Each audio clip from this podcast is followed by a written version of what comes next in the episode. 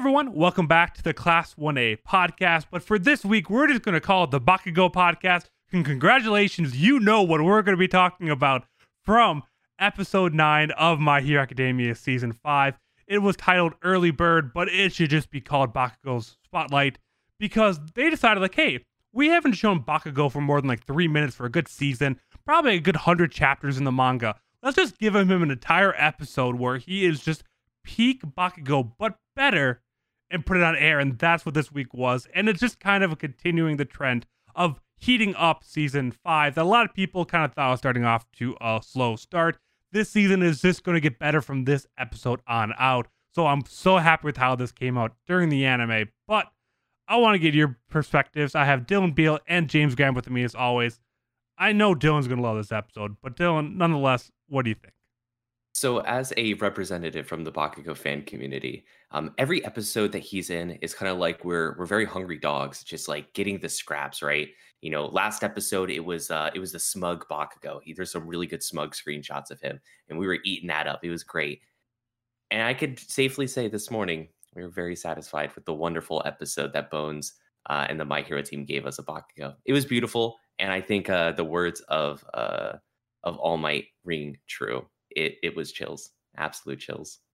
James, yeah, I can't. Uh, couldn't have said it better myself. Like, I mean, it like it really was the Bakugo show, and like I think for a character that is so like essential to the story, but it like gets such little screen time, every time he does is just it's just a masterpiece. Every time they go into it, so and this sh- this episode was no different. I was really hoping for a two part episode, but going into this, I like of course because all we all read the manga, we knew what what was gonna happen. I'm like, there's only getting one episode of this shit, but and of course that's all we did, right? So, but it was good. It was pacing there. I mean, there could have always been more, but I thought that was all really well. But before I jump into the recap, which is going to be hopefully as quick as the actual fight was, if you guys do enjoy this content or anything else My Hero related, make sure to go check out our YouTube at youtube.com slash class1a. If you're watching already on YouTube, make sure to like, subscribe, leave a comment, all that kind of stuff. It all means world. And turn on the notification bells so whenever we put out the main manga videos, vigilante manga videos, other random topics, shorts, all kinds of different things,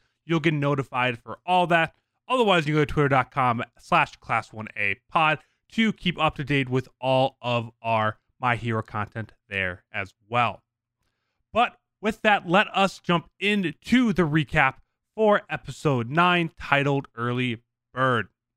The episode starts off with both teams running in as the match begins. Class 1B shortly discusses about how Class 1A is pretty super balanced and that if they fight head on, they're probably not going to win.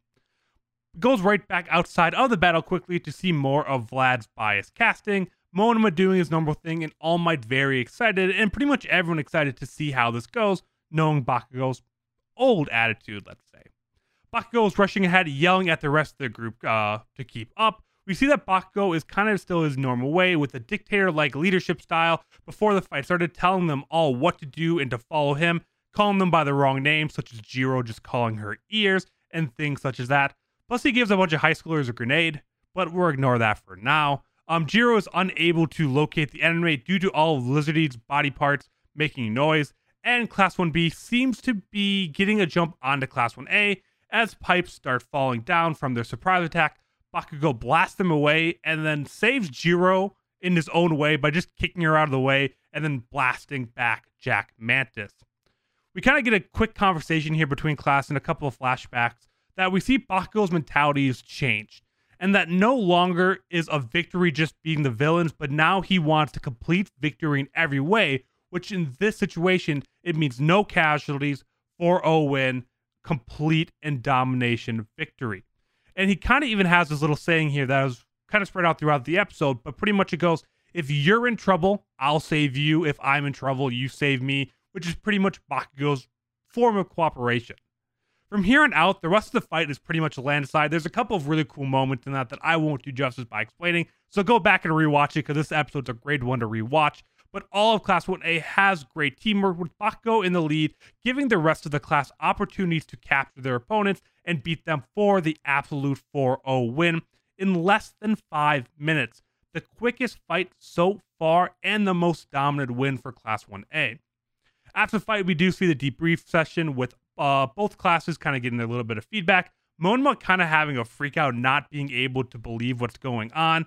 But then everything kind of starts to shift over towards the fifth and final fight, which will feature Deku versus Shinso. There's kind of a little bit of planning going on, talking about team comps and um, quirks and how they're all going to go against each other. But nonetheless, it just begins to start talking about the strategy and teases the fight for the beginning of next week. So, like I said, I mean, there's a couple of things we can talk about, and I guess I'll lead off with the first question. Out of all the fights so far, one, two, three, and four, where does this fight fall on the rankings? Hmm. You know what? I put this at number two. I think the the Todoroki Tetsutetsu fight is number one. This one goes right to number two. Despite the fact that it was one sided, I think it's just how decisive it is. It's not one sided as in like they're just like better cooperating and stuff like that. It's so it's such a quick and decisive victory by basically Bakugo and Co. that it you can't help but appreciate it. I think objectively, I think that's that's probably the case. Um, but I love Bakugo. I got to put it number one. You like, put it number one? yeah, this this is a fan service episode. Absolutely, hundred percent, it is. Um, just we we can see Bakugo being cool, and so I, I got to put it at number one. Yeah, I, I, I mean, I could put it at either spot. I mean, from like a viewing aspect, I feel like I laughed more and I enjoyed this episode as a whole more because every single time Bakugo made one of his little quips, it was hilarious. I laughed out loud every single time. But I think from like an actual fight aspect, match three was better with Iida and uh, Todoroki and all of them. So I'll just put it at one at one point five, like one to two. Let's put it on the range, like wherever you want to put it. I think you're not wrong because both these fights have been so great. And I guess I just the number of funny moments in this one that I feel like some other episodes have been missing from the season was kind of leaning into Bakugo's kind of his communication style, let's say, is when Jiro thanks him for saving him. He yells back, shut up. Or when he's walking out after the fight and Deku's five feet off to the right and Young, stay out of my way. And he's like, I'm not even in front of you. Like those little moments that are just the per, uh, character's personality feels like they were missing in other episodes this season. We saw it in match three, but like match one and two, that some people were kind of complaining weren't as fun to watch. I think that's what they were missing, and they gave it to us in this episode with Bakugo, which makes me wish we had it in earlier fights even more. I think it's fair. I think Yeah. I, but I think it also has to do with like the character makeup of each team. Like think, think about Team One, like, especially for Class One A. Like I mean, you have Sue, who's like pretty, you know, like pretty like not jokey. I mean, you have Koda. I mean, you have Denki, who's like a total goofball. But I mean, like his comedy gets old after a while. So I think it really depends on like the character dynamics in each team. But like this, I, I don't know, man. Like this is just like it's crazy how well like you had a comedic relief episode, but it was also the most decisive victory in the entire in the entire like little arc, right? It's it's like I don't know. Maybe that just speaks to how great of a, ba- a character Bakugo is. Yeah, no, uh, and I, I completely agree. And I mean, there's just not even too much I can go on about talking about Bakugo's character. We'll talk about his growth in a minute. But before we get into that, Dylan, you're kind of our resident quirk expert, and we did get a couple of new quirks today. You want to walk us through quickly of who these Yep. people are and what their quirks? Absolutely. So we have Awase, also known as Welder, whose quirk is Weld, who puts things together at a molecular level. Uh, so to like understand what this is, like whenever he like put Bakugo like uh, like in those pillars on the wall, you notice there was like blood coming out of them because it's like literally fused with his body. And even when he broke out, he didn't pull them out or anything. Like they were still on him. He just like broke the tips of them off. Uh, we have Bondo, also known as Plamo, and his ability is Cemedine. Uh, and Plamo is actually short for plastic model. Um, it's a Oh. it's a pretty big thing in uh in Japan. Uh, you also might know uh, like the spin-off of it, Gunpla, which is Gundam plastic models. Um, and he's ba- basically so the glue that they use to like put pieces together is called like cement. It's like cement glue uh, because it essentially like melts the two plastic pieces together and then it dries and then the two plastic pieces are like literally cemented together. I don't know if that's how Bondo's like quirk works. I think it's just glue, um, but just some extra knowledge for you guys. And then we have uh, Tokage, also known as Lizard Lizardy, uh, whose lizard tail splitter quirk lets her split into up to 50 different pieces of of her body. Um, she can control each of these pieces, and I think she can regenerate them as well. She can like Yes. bring them back. They walk through that kind of. them. It kind of gets a thing like Momo that it's only a certain amount that she can kind of do, but she can regenerate them over time. hmm And then we got uh Kamakiri, also known as Jack Mantis, the coolest hero name, I think. And his ability is razor sharp. I think Jack Mantis is cool. I don't know why. It just it like it sounds like a cool hero name. It's a much better version of like the one guy that Kaminari fought.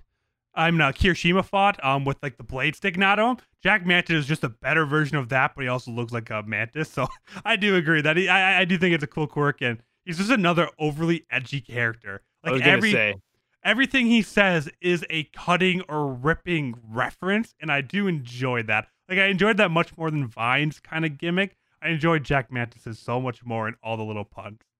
So out Yeah. of all these people, who do you think is your favorite? Because I think my favorite here um, is probably probably like Tokage, just because I really like that quirk. I think it's sick. I like. I don't know. It it seems very unique. It's like one of those like it's like one of those quirks that like Horikoshi wrote, and he was probably like, "Oh yeah, this is This is a banger. Yeah. this is a good one. Yeah.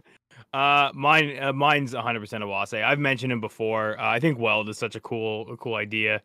Um, and I think he, like, he seemed like, like he used the quirk pretty effectively. I mean, he was the only one to really subdue Bakugo in any capacity whatsoever.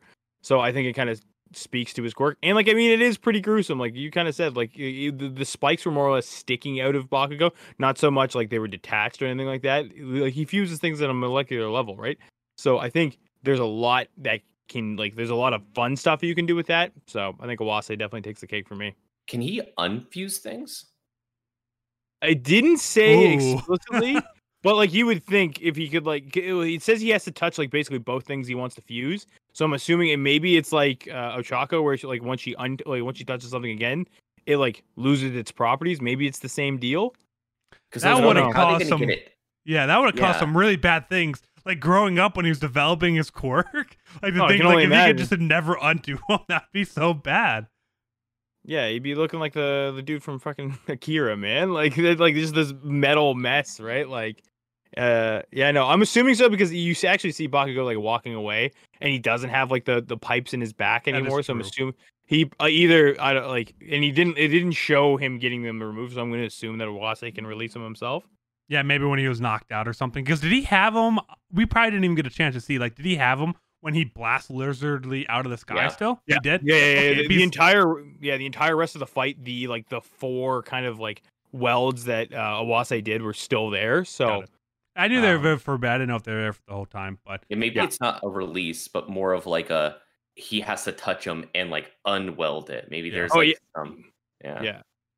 I about you, probably would pick Awase too. I think Lizardy is very cool. I think both their quirks are very cool and unique. And I think I like Lizardy's quirk better, but I kind of agree. Awase, I was kind of saying even before I did the podcast, he just seems like a chill dude. Like he's kind of been talking, interacting with Class 1A throughout kind of this whole arc, and he just seems like one of the more personal kind of people of Class 1B. So I'm digging his personality, but I think both of them are cool. Glue Man is of little interest to me. He's just kind of a scared. He reminds me a bit of Mineta in terms of his like scared personality. And Jack Reaper, I mean Jack Mantis or whatever, is just an edgy character to be edgy. So I, I don't got any beef with them. But That's fair. I think we talked about a couple of other characters. The characters we all want to talk about Bakugo. I mean, that's what I kind of started off the episode with. That's all we want to talk about. And I think there's two things we want to talk about Bakugo's leadership style and his growth. I think we talk a little bit about his growth first, and then I have a question about his leadership style. So, Dylan, you're the resident. Tell us about Yeah. your growth and where you're feeling with Bakugo right now. So I think in terms of like writing a story, you need to do two things: is you need to set the character up for growth, and then you got to show it. And last season, towards the end, where he had that interaction with all the kids, and they were kind of like talking about quirks and like what what, what does it mean to be a hero and whatnot. That was really like the the setup for growth because we saw like Bakugo talking through that and actually putting these sentiments out there. They just needed to actually show it, right? Because you can't just have Bakugo talk about like how he's like kind of growing and like hint at it and whatnot. And so they had that, and of course they had the actual payoff, which is this episode to show us like, oh yeah, he's like kind of a new character. Like his his core identity is still there. It's not changed at all. It's just like the way that he approaches things is a little bit different now. And I think this was a really good episode to show it just because I mean, I mean, it's the time, right? I mean, you, you have him like first and foremost, like it, it subverts the expectation that he's just gonna go out there, charge, try to blow everyone up on his own, right? He still goes out there, charges, blows everyone up, but like he does it with uh, his his team in mind. And like he has their back, uh, they have his back, and I don't know. I like it. I, I think I think it makes sense for the character. Yeah, I, I think- go on, James. Oh, I was just gonna say, I think it's really interesting how Bakugo views his own growth too, because he doesn't view it as actually like personal development. He views it as uh, reaching his goal faster. Like all this, all this, all these big hurdles that he's overcoming as like a person. He's not viewing it as like, oh, I need this to be, you know, be a better hero, you know, or I need this because some people are starting to resent me because of how I'm acting. He's, he views it as becoming the next All Might, and that's like that's the only thing in mind. Which again, I think again, it stays true to his character, but it also shows that he knows he needs to adjust and do things differently, which I think is uh, like again so so well executed. Yeah, he's really like utilitarian about like his outlook of things on he's going to cooperate with people if it is going to have a better outcome. Like he, Yeah. he he- he's willing to like make those kind of compromises and change things up. Yeah, and I think something that Aizawa said in the post briefing was kind of another big moment that I kind of realized for Bakugo. He said, with minimal destruction. Like that is not something you've ever really kind of heard or seen Bakugo kind of take into account. And that we don't even notice it during the fight. But when Aizawa pointed out, like, yeah, Bakugo didn't really destroy anything except the people he was after, really. I mean, he kept everything down only to save people or to go on the offensive and stop something. In which every other fight we've seen, even going back to his very first one when he destroyed half the building they were training in, the uh, school festival, when they he destroyed pretty much the entire stage in multiple fights. Like that is a big growth for him that isn't as apparent, but when you're looking at him as a hero and moving forward, you can't go destroy everything every time you get into a fight. And that was something that he just subconsciously does now with this new kind of mind shift and growth. I agree with everything both of you said. So I just kind of wanted to add in another point of growth that other people might not have noticed. That is a really big thing for Bakugo to be a really good hero. Yeah, and I, I think one of the things that really does it is he's keeping to the air now with his Yeah. abilities. Like if, mm-hmm. if you notice, he does not. He's not really like moving along the ground doing attacks anymore. He's like trying to keep everything up, and I think that's probably why. Is because if you're gonna make a big explosion in the air, you're probably not gonna hit too many things except you know whatever you bring up there. Yeah. Yeah.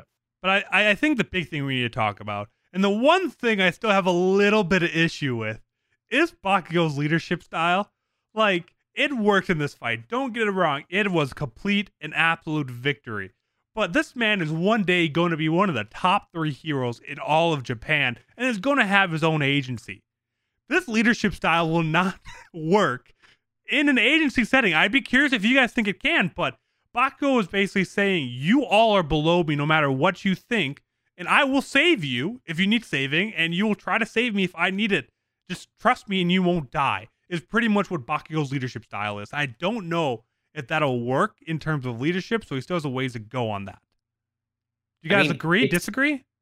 I, I it's basically Hawks. I mean, if you think about it, the way that Hawks runs his agency, it's basically the same thing of where you have someone who's just so strong and constantly going that no one can really keep up with him. And I think that's kind of what you have to do if you're like a hero at that level. I think it makes sense for him because if he was like kind of slow to move and he was like really strategic in his planning, he he wouldn't have the same impact, right? Like Bakugo is all about like you know literally blasting in as quick as possible and just trying to do as much damage. And even with his quirk on like its area of effect, it is really hard to like cooperate at that level on having like people really go into the fight with you because you're just exploding things, right? You can't have anyone up close and personal with you. I almost want to compare it more to, and this is this is, I guess, a reference for uh any vigilantes readers because like as uh, we've mentioned before, we read vigilantes uh, like weekly and talk about it. But Ingenium before he becomes injured, that I find that's almost more the like the you'd see the leadership style. Now on an, on a communication basis, it's totally different, but the principle is still the same. Ingenium is I'm fast as fuck, boy. Like he like and his entire agency works around making his quirk incredibly effective. rooting people in so Ingenium can take them out and stuff like that. I see more of that of a dynamic where with Hawks, it's Hawks is so goddamn fast that everybody's doing cleanup. They're not Yes. supporting, right? So That's I what think I was about to say. I, I agree a little bit more than I was even going to go for another vigilante reference. I was going to go more towards Endeavor, where literally Yeah, in one yeah. scene we just see like his team watering him down. Like their job is to water Endeavor down. So like, and I, I I do agree that in like some aspects it is like you have one incredibly power one and no one else is quite keeping it up, but it's still a little different. I think Endeavor might be the closest because if push comes to shove, I still think Hawks is going to go back and I, I don't know. I mean, I take that back. Maybe New Bakugo would. Also, I'll say Hawks would go back and save his people. But I guess we kind of saw here that Bakugo probably would too now.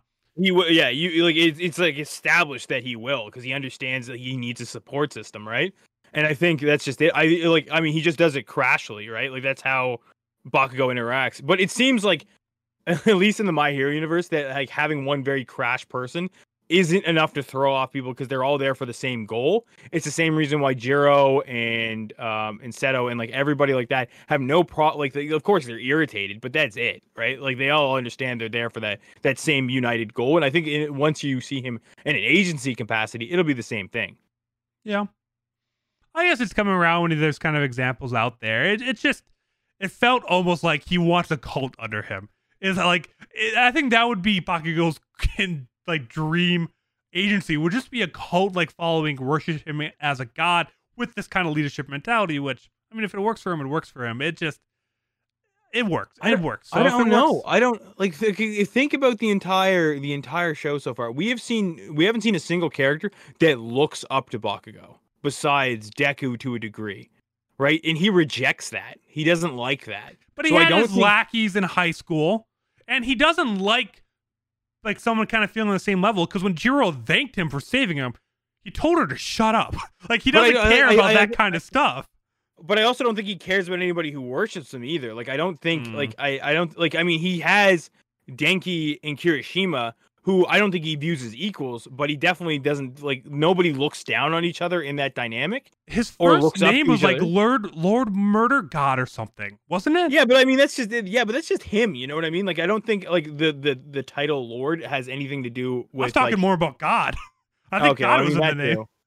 Yeah, but like I mean, like I, I just think that's more towards him thinking he's untouchable, not I'm like I'm better than you, but like don't also don't worship me. Like I I- I feel like it is this really weird like perception of himself and like how others interact with him. I don't think he'll ever be happy with how somebody interacts with him. Yeah, I think he's just way too focused on like him. He's too focused on winning. Like he's too he's too focused on winning. All right. I'm on board with all that. So I I guess the one thing that's kind of along the same way, and it's a really good transition here, is actually they kept referencing, I think they said like three or four times in the episode, of winning by saving and saving by winning. So pretty much, if for anyone that doesn't exactly know what that means, winning by saving would means that by defeating the enemies, you're going to save everyone. And saving by winning is if you save the people that you are there to protect, you then win regardless of the outcome of who you're fighting against the three of them, we kind of saw that Bakugo changes mentality a little bit more to saving by winning, or he's like a 50 50 kind of split. Deku's all the way on to saving by winning kind of side. Where do you guys kind of end up on this? And do you think there is a balance between the two, or do you always have to pick one or the other? I, I think I'm gonna pick the boring answer of like there has to be balance because like I think you need the heroes that go in and only focus on the enemy and take them out, like because you need to eliminate the threat, and that's like incredibly important because otherwise it's gonna keep cascading. You're gonna keep having like issues pop up. Um, but you also need like the rescue heroes to go in and not worry about the enemy, just kind of focus on you know saving who's who's in trouble there. So I think like you need the balance and like you can have people solely focused on one of those. You just need like two of those different types of people showing up to the scene at the same time which is i think is is is why like the agencies are really good because you can have someone like bakugo you know run the agency kind of go out there and just try to you know defeat the villains. And you can also have like the rescue heroes that are like in his team as well. Hmm Yeah, I mean the statement's basically the duality of of Deku and Bakugo, right? Like they're like they're both the living embodiments of the statement, and I think it's so cool to see it like represented. You do you do need a balance, but I think that's why you have this rivalry, right? Like it's it's almost like perfectly represented in the two of them, right? Um, and I mean, you saw it in this episode, like saving by winning is how Bakugo does things, right? Like, I mean, he like that's just how he acts. He, you, you know, you take out everybody. There's no one you need to worry about saving because there's no one there to like that you need to rescue them from, right? I like, I personally like that a little better because it's just you're defeating the issue before the issue even uh, kind of arises. But maybe that's I don't know. Maybe that's just me. I just I just like how how Bakugo runs things. No, and I, and I completely agree. And actually, I just realized my definitions are wrong. So whatever I said earlier, just reverse that, and that's what it actually is.